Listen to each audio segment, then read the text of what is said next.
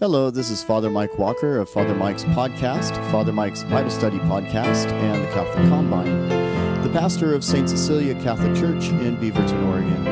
If you would like more information about the parish or the podcast, please feel free to email me at frmikewalker at gmail.com.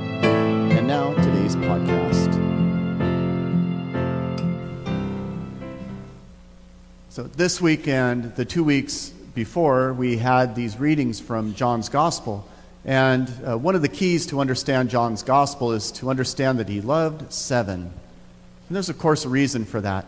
Uh, but we have, for example, seven signs, and these are major miracles and things that G- Jesus did during his ministry. And so, we, the last three weeks, we've had those. We had the man born blind, we had the woman at the well, and today we have Lazarus. And there was also Cana, and there was also the multiplication of the loaves and fishes. So there are seven signs because it's a sign of completion. And it's just a sampling of the great things that Jesus did in his ministry. Uh, similar to those seven days of creation, well, now we have this fulfillment and completion in Jesus who does these great signs uh, before he does the greatest sign, which would be his death and resurrection. And there are also seven times in the Gospel of John that Jesus says, I am. And the reason is, is because I am is the divine name. So when, when Moses was at the Mount Sinai and God revealed his name, uh, Yahweh was I am. That's what the, the name meant. And so when Jesus says I am seven times, that's also a sign of fulfillment. He's showing his divinity in that. And so today he says, I am the resurrection and the life. And so you have this fulfillment passage happening with the raising of Lazarus, the greatest of Jesus' signs before his death and resurrection. But it's also good for us to be able to see some of the context that is going on. So you may have noticed that Jesus is with his disciples and he gets word that Lazarus is sick. And as he gets that word, then he stays two more days. And you might be thinking, why did he do that? You know, why didn't Jesus just go running straight and, and then heal Lazarus before he had to die and, and get buried and then four, years, four days later be raised? Well, the reason was is because Jesus wanted to demonstrate his power over sin and death. And he's doing that specifically after four days because uh, three days is what the Jews used to think. They would say, okay, when you die, you've got three days before your spirit leaves your body, and then you're dead, dead. You know, you're like, you're totally dead. There's no hope for you. And so that was just a way that Jesus was demonstrating that Lazarus was truly dead by waiting those two additional days. And as he comes, he meets up with Martha. And you might have noticed that the number of times it said that Jesus loved Lazarus and he loved Martha and Mary. And Martha and Mary and Lazarus loved Jesus. There was this great relationship that they had with one another. And Jesus used to spend time with Mary and Martha and Lazarus because they were friends. And so when Martha comes up to him, uh, she says, first of all, that, that her brother had died, but then she says, if you would have been here, that he would not have died. And it's the same words that Mary will use. You know, Lord, if you would have been here, my brother would not have died. You know, the exact same words. It shows that there's really a connection between them. And also in the, in the conversation that Jesus had with Martha, you can see that Martha got it. You know, when the disciples didn't necessarily get it, and it seemed like no one else was really getting it, you notice also that Martha and Mary understand who Jesus is and what he's capable of. And so they repeat the same thing. But even Martha says, you know, well, of course he'll rise again on the last day. And so she understands that. And, and I've come to believe that you're Messiah, the one who is to come. So Martha knows who Jesus is. She knows he's the Messiah. Now, you might say, well, how come they knew? How come Mary and Martha knew, and probably Lazarus, but no one else seemed to? Well, the reason was is because they listened to him. They spent time with him. They were his friend, and they allowed they allowed themselves to be Jesus' friend. You know, there was this, this idea of love and friendship that existed between them all. And I think that's an important thing. It's very different to know something about someone and to know someone. To know someone as a friend, that, that there's just a different understanding that you have than just knowing something about someone. I don't know if you've ever had that. Uh, someone you knew really well, and maybe they were accused of something, and, and you're saying, well, that's not them. You know, I had a, a, really good friend of mine that once he was accused of like being in it for the money or something like that, and it's like, well, you obviously don't know him, you know. But in a similar way, you think about Mary, Martha, and Lazarus. They knew Jesus because they were friends.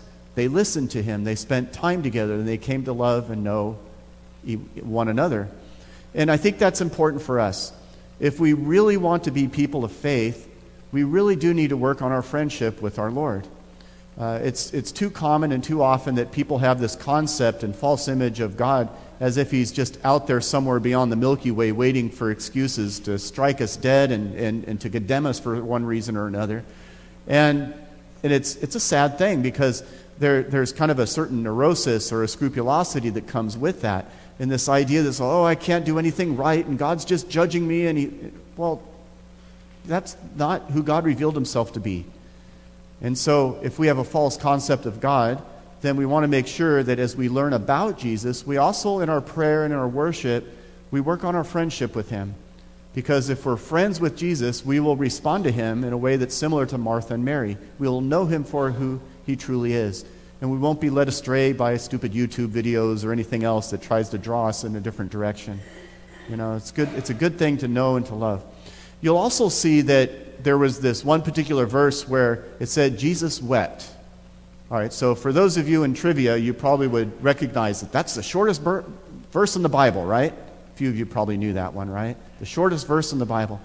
Well, it is in English, you know, so if you're going to get fancy, then you'd have to go to 1 Thessalonians 5:16. Rejoice always, because in Greek, the original characters, there are less characters in that than Jesus wept in Greek, but don't worry about that. You can bring that one up sometime. But the, the real important point here is Jesus wept. He was a human. You know, sometimes, too, there's, there's a, a, false image of Jesus of it, as if he's just this, this non emotional kind of godly presence and he's just kind of floating around everywhere, detached from his creation and from the people he knows. He loves them and he weeps for them. Uh, there's some discussion on why he was weeping. Um, some will say he, was, he wept because of the death of Lazarus, his friend, or he wept because of the whole existence of death and sin and what that brought on, and, and just how the world needed to be saved from its corruption. Or he wept just because he's looking around and noticing these other people he loved who they are mourning and weeping, and he's just weeping and mourning with them. But the bottom line is that Jesus loved to the point where he expresses that in a genuine emotion. And so I think that's also good for us to keep in mind that yes, Jesus wept for all those reasons, I'm sure, but he also weeps for us. So when you're struggling, when you're dealing with mourning in your life, and when there's sort of certain tragedy or sadness, you don't have a God that's detached from you. He's weeping for you and with you. And I think that's also important for us to keep in mind that we have a personal God. We don't have a God who's detached and far away and unconnected, but we have a God who is so overwhelmingly full of love and emotion for us in a way that we can't even understand on this side of heaven. You know, and that's something we can hold on to. So finally, Jesus gets to the area where, where Lazarus had been buried for four days, and he says, Remove the stone.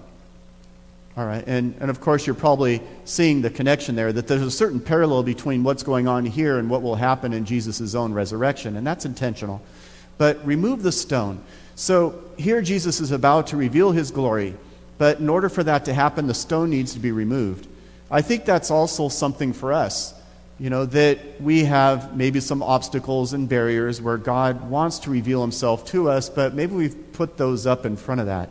It might be our predisposition, it might be our sin, it might be particular addictions, it might be from our doubts or lack of faith. But it's a good thing for us to remove those so that God can fully reveal himself to us. And then Jesus, Lazarus, come out.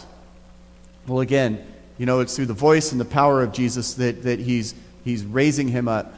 And I think that's also the beginning of our resurrection, that he says the same thing to us, that we die and rise with him through baptism, and therefore, when he tells us, you know, to rise, that our resurrection begins then. You know, that that is the moment and the point where we have that new life that has been given us uh, through our God. And then the last thing untie him. Jesus wants us to be free.